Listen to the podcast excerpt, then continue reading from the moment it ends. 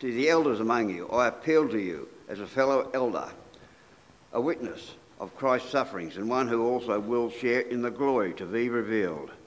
Be shepherds of God's flock that is under your care, serving as overseers, not because you must, but because you are willing, as God wants you to be, not greedy for money, but eager to serve, not lording it over. Those entrusted to you, being examples of the flock. And when the, the chief shepherd appears, and you will receive the crown of glory that will never fade away. Young men, in the same manner, be subserv- submissive to those who are older. All you clothe yourselves with humility towards one another, because God opposes the proud, but gives grace to the humble. Humble yourselves, therefore, under God's mighty hand, that, you, that he may lift you up in due time. Cast all your anxieties on him, because he cares for you. Be self controlled and alert. Your enemy, the devil, prowls around like a roaring lion, looking for someone to devour. Resist him, standing firm in the faith, because you know that your brothers throughout the world are undergoing the same kind of sufferings. And the God of grace, who called you to his eternal glory in Christ, after he suffered in a little while, you will, will you, sorry, will himself restore you and make you strong and firm and steadfast. steadfast. To him be the power and the glory forever and ever. Amen. With the help of Silas, whom I have regard as a faithful brother, I have written to you briefly, encouraging and testifying that this is the grace of the law of, of God. Stand fast in it. She who is in Babylon, chosen together with you, with you, sends her greetings, and as does my son Mark. Greet one another with a kiss of love. Peace to all of you who are in Christ. Amen. May God add to us the blessing of his holy word. Friends, good morning. It's good to have you with us. I should mention there's no youth church uh, today. We'll start that up again next Sunday. Um, but, friends, welcome. If I haven't seen you yet, welcome. Uh, it's good to have you with us, particularly those of you who are visiting with us. Uh, we love having you with us as we share this time together. And we're going to spend some time considering those words that Jeff just read for us. So if you've got your Bible there, do keep them open. But I'm going to pray as we, as we kick off. Let's pray. Lord God, we thank you for your word. We thank you that in it we can find you and we can find life. Lord, I pray that you would help us not just understand these words, but would you apply them by your Spirit so that we may know you more, that we may trust you more, and that we, we may have greater assurance of what you have done for us and what we should expect of this life of following Christ. Lord, shape us and grow us by your word now, we pray, for the glory of our Lord Jesus. Amen. Now, I'm assuming that you heard this news story this week. Did, did everyone hear about the Essendon AFL CEO saga? Hands up if you've heard about it. Okay, that's not everyone though. Uh, that's all right. Um, I'm assuming that there's some of you here who are, have followed it quite closely. Some of you who have, you know, heard something about it. Some of you didn't hear. That's okay. Uh, to catch you up, this week, Andrew Thorburn, that man there, uh, he lasted just one day in his dream job as CEO of his footy team when he was forced to resign. And it wasn't for anything that he did, it wasn't for anything that he said, but simply because he belonged to a church in which the pastor spoke out against abortion and taught that homosexuality is a sin. In the name of inclusion and tolerance, Thorburn was excluded and Christian teaching not tolerated. Now, there is lots to be said about this. Indeed, there's lots that has been said about this this week. If you've been in the news this week, you would have seen articles and You would have seen it on TV. Words from politicians, from the media, from religious leaders, from other Christians. I'm sure some of you have really strong thoughts and feelings about this story. I'm also sure that we wouldn't all have the same thoughts and feelings about this story. And so, as you do discuss it, I assume you might, uh, do, do be humble with one another and actually listen to one another. We may have different perspectives here. But, putting those differences aside, whatever you think about this story, I think it shows us why we need 1 Peter. Because for the past eight weeks, we've been working our way through this little letter, and in it, Peter talks a lot about Christians suffering for their faith. He's not just talking about the kind of difficulties of life, he's talking about persecution and suffering for being a follower of Jesus. It's in every single chapter of this letter. In every one of my last six sermons, I've, I've mentioned persecution and suffering. In this letter, he talks about Christians being treated unfairly, about Christians being mocked and slandered and insulted, about Christians being punished for doing good. There's been a lot said in this letter about suffering, and none of you have said it to me, but I'm assuming that some of you have been thinking, why are we talking so much about this thing? Why all the doom and gloom? Can't we have something a little bit more uplifting? Friends, this is why we need to talk about suffering and persecution. Because it's coming. Right now, it's small, it's isolated, it's infrequent. It happens to some high profile people occasionally, and usually the effects are not huge, but it is gaining momentum. And I don't think I'm being alarmist to suggest that following Jesus in this country is going to get harder. The time is coming when you, like Andrew Thorburn, might have to make a difficult choice between faithfully following Jesus and keeping your job. The time may come when you have to choose between friends and faith when you have to choose between church and your safety. That time might still be a long way in the future. I'm not trying to be all doomsday here. It, might not happen in your lifetime, but it may. And right now is the time to be preparing for it. So, what's it going to take? What's it going to take for you to stand firm in your faith? How are you going to live as the pressure on Bible believing followers of Jesus builds and builds? What's it going to take to keep you going when the media shames you and your friends turn away from you and you're made to feel like you don't belong in this world? Well, God gave us First Peter to help us.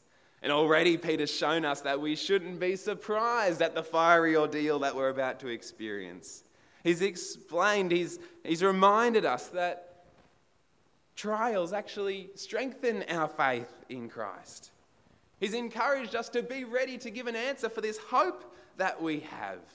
He's instructed us to repay evil with blessing and love. And he's done it all by reminding us that even in the worst of suffering, we are people who have hope. A certain hope, a hope that can never be lost, the hope of the resurrection and of life forever with God. But now we come to 1 Peter chapter 5, and in this last chapter of this little letter, Peter gives us one more resource, one more tool in our toolbox to help us stand firm when suffering comes. He tells us if we're going to keep following Jesus in the midst of persecution, we need humility. In verse 5, he tells us to clothe ourselves with humility toward one another. And in verse 6, he tells us to humble ourselves under God. You see, Peter wants us to be humble, and he seems to think that humility is really important in the context of suffering. But the question is why? What is it about humility that is going to help us in persecution? Well, I've got three reasons for you this morning. You can see them on your outline on the back of your handout if you grabbed one on the way in. But first up, humility keeps us together. Peter begins chapter 5 addressing elders. Not talking about old men, he's talking about church leaders. We've got three elders in our church Colin, Martin, myself. We're not all elderly, only some of us. But here Peter makes an appeal to these elders, and we'll come back to verse 1. But in verse 2, he appeals to them to be shepherds of God's flock that is under your care, watching over them. And so here Peter's talking about elders, not as, as managers of the church or people with authority or people who do the business of the church. No, he's talking about elders as carers and defenders of people, as shepherds, as those who have been entrusted with the care of something that is very precious to God, his people. I've just come back from a week of holidays while I was away. Uh, Janice and I entrusted the care of our little dog to Ross and Amy. We, we entrusted her to them because we trusted that they would do a good job at looking after her, and they did. We got little pup dates throughout the week. It was beautiful. But God has entrusted the care of his people to our elders. And his people are very precious to him. But did you notice in verse 1, as Peter makes this appeal, he does it as a fellow elder. Now, that doesn't seem too significant, but remember, Peter is an apostle. And he's not just any apostle, he's, he's the rock. He is Jesus' right hand man. But he speaks here to elders as a fellow elder and as a witness of Christ's sufferings who also will share in the glory to be revealed. Now, uh, in one sense, he, he's being humble. He's wanting them to be humble, and so he's being humble. He's coming to them as just another one of the elders. But he's also doing something else. He wants these elders to understand that they are called to the same kind of life as him.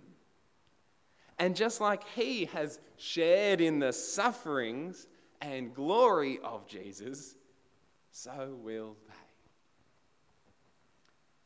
Peter wants elders who are ready to care for God's people in times of suffering, which means Peter wants elders who are ready to care for God's people by suffering. Do you see that? He wants people who take the hits for God's people. He wants elders who get roasted by Kochie on sunrise when a member of their church is being trashed in the media. That's what happened to Andrew Thorburn's pastor this week. He wants elders who share the emotional and financial burdens that come with the persecution of God's church. Marty and Colin, I'm not sure if that's what you signed up for. I hope it is, uh, because that is what your job is. It's my job too. That's why in verse 3, Peter says that elders should shepherd God's people first, not because they must. If they're doing it out of compulsion, they won't do a good job, but because they are willing. Second, not pursuing dishonest gain. You're not doing it for the money. That's not a problem. We don't pay our elders. you do pay me. But eager to serve. That should be the, the driving motivation of elders willing to serve, eager to serve. And thirdly, he says they should be not lording it over those entrusted to you, but being examples to the flock. The picture here is of the shepherd who walks ahead of the sheep, and the sheep follow in step. That we learn to suffer well as Christians in times of persecution because we're following after our elders who are doing it first. And it is the leaders who always cop it first, isn't it? Friends, if this is what it means to be an elder, can I ask that you pray for our elders? Because that's not a small thing. Pray that Colin and Marty and myself would actually have the humility to suffer for your good. Because I can't speak for them, but this doesn't come naturally to me. Pray for us. Keep praying for us. And I'm so grateful because I know some of you do pray for me, and I know that you pray for the other elders too. Pray for them. Can you also pray something? Can you pray that God would raise up more men in this church to be elders and not figureheads, not office bearers, but shepherds who care for God's people, who love God's flock? We need more men in this church like that. Would you pray that God would provide them? If we're going to keep going in times of persecution, we're going to need humble leaders. But in verse 5, Peter turns to the rest of the church, those who are younger, which I take as everyone who's not an elder. And he says, not only to be humble and submit to the elders, but then he says, for everyone to be humble toward everyone. There's no kind of deciding how much authority the person before you has. No, just be humble before all of God's people. All of you clothe yourselves with humility toward one another. Now, humility is a choice, isn't it? We, we actually choose to put it on, to clothe ourselves. Just like Jesus when he wrapped a towel around his waist and started washing the feet of his disciples. We need to clothe ourselves with that same humble attitude. Thinking about ourselves less, thinking about other people more. Because when the pressure comes, pride and self service, it will drive us apart. And I, I saw that this week, actually. I, have been following that story of Andrew Thorburn pretty closely this week. Um, and one of the things that really saddened me to see was how some Christians reacted to Andrew Thorburn and to his church. I saw followers of Jesus, brothers in the faith, slamming Andrew Thorburn and slamming his church openly ridiculing a brother under pressure when they should have been offering their support. Now, there, is room for us to disagree. There is room for us to, to wish that someone did something differently. But when we're ridiculing a brother in, in need, a brother in, you know, under pressure, what is it that's making us do that? It's pride. It's us looking down on them, getting on our high horse, and, and thinking that we are better than them. And pride will divide us. When the pressure comes, pride will make us crumble. Humility is what is going to keep us together. And so it's humility that we need. Now, here's the second reason we need humility when persecution and suffering comes First, it keeps us together. Secondly, humility keeps us aware of the danger. If you skip down to verse 8, Peter asks us for the third time in this letter to be alert and of sober mind. And he wants us to see something. He wants us to see that the people who persecute Christians, they're not our enemy. The people who drag our name through the mud are not our enemy. Robin Bristow from the Noosa Temple of Satan, he's not our enemy.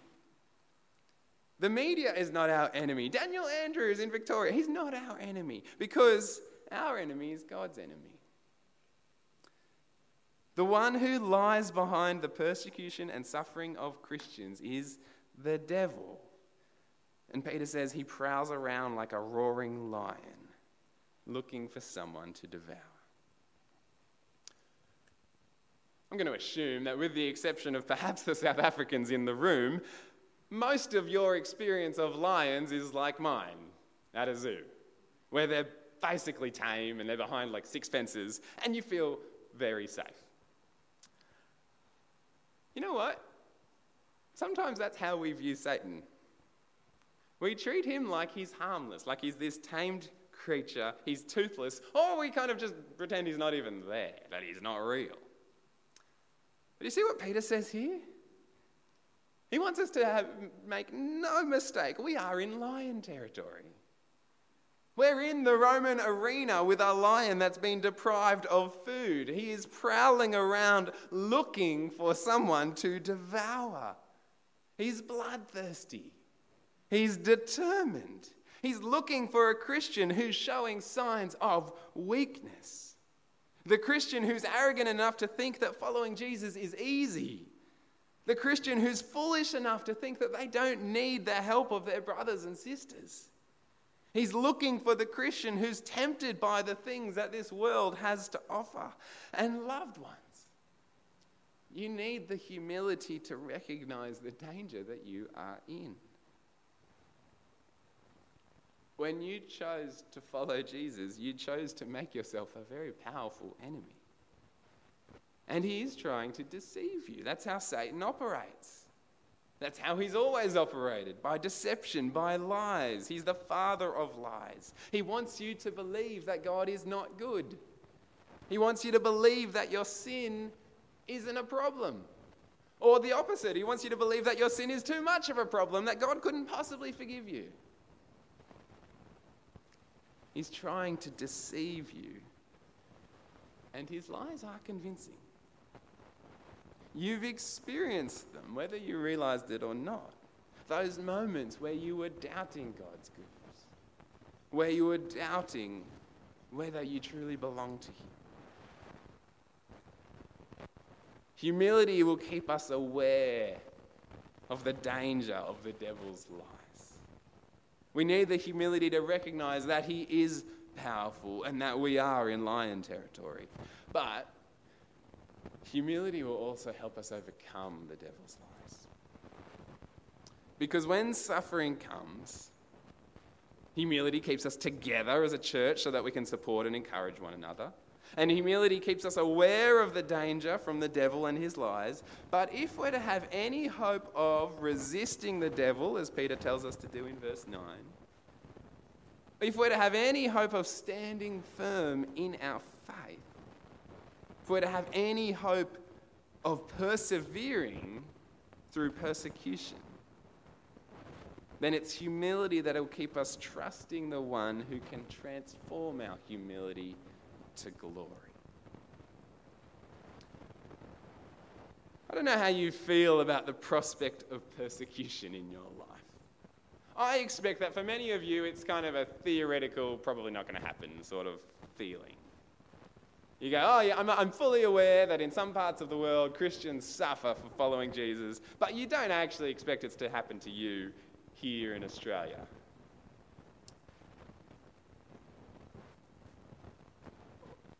What happens when it does?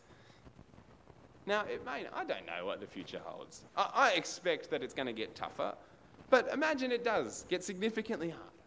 Imagine there is the risk of you losing your job for professing faith in Christ. Imagine there is the risk of facing danger to your safety and to your life.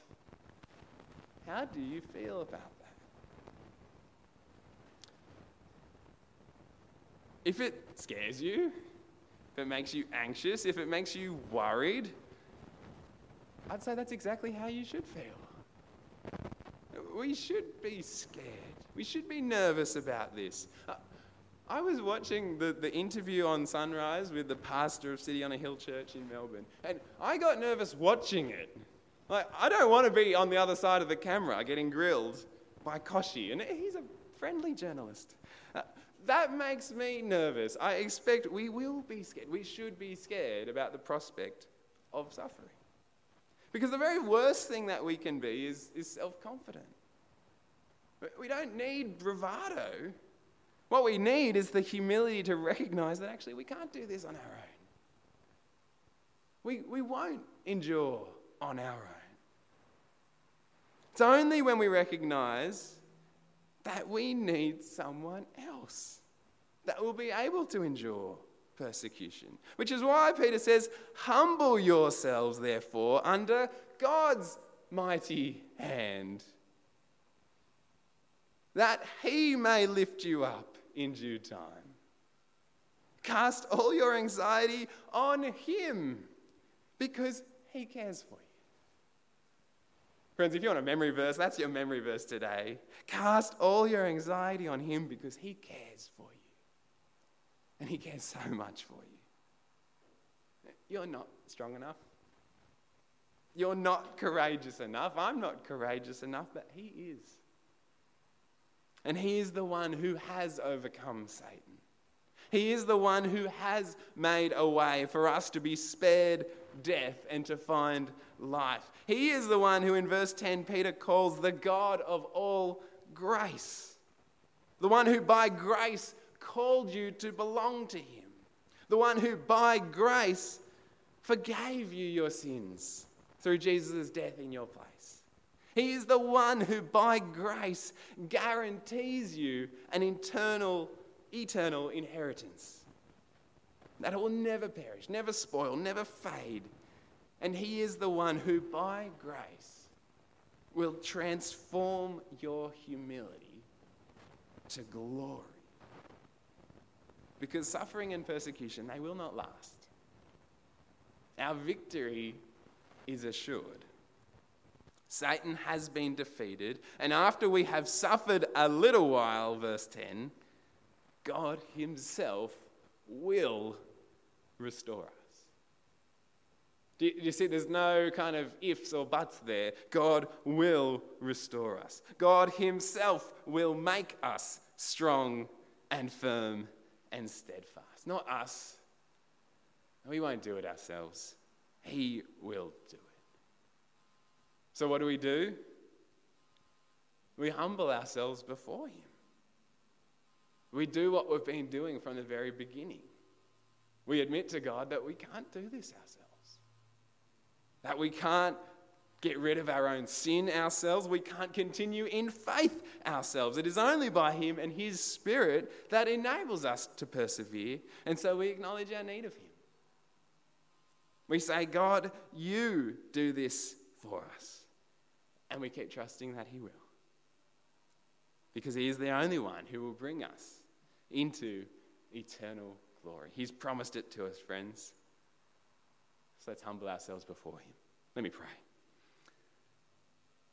Our Lord God, we are daunted by the prospect of suffering,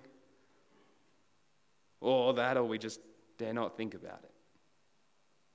But Father, we expect that it will come. We know Jesus promised that we would suffer, that we live in a world that hated Him, and so it will hate us also.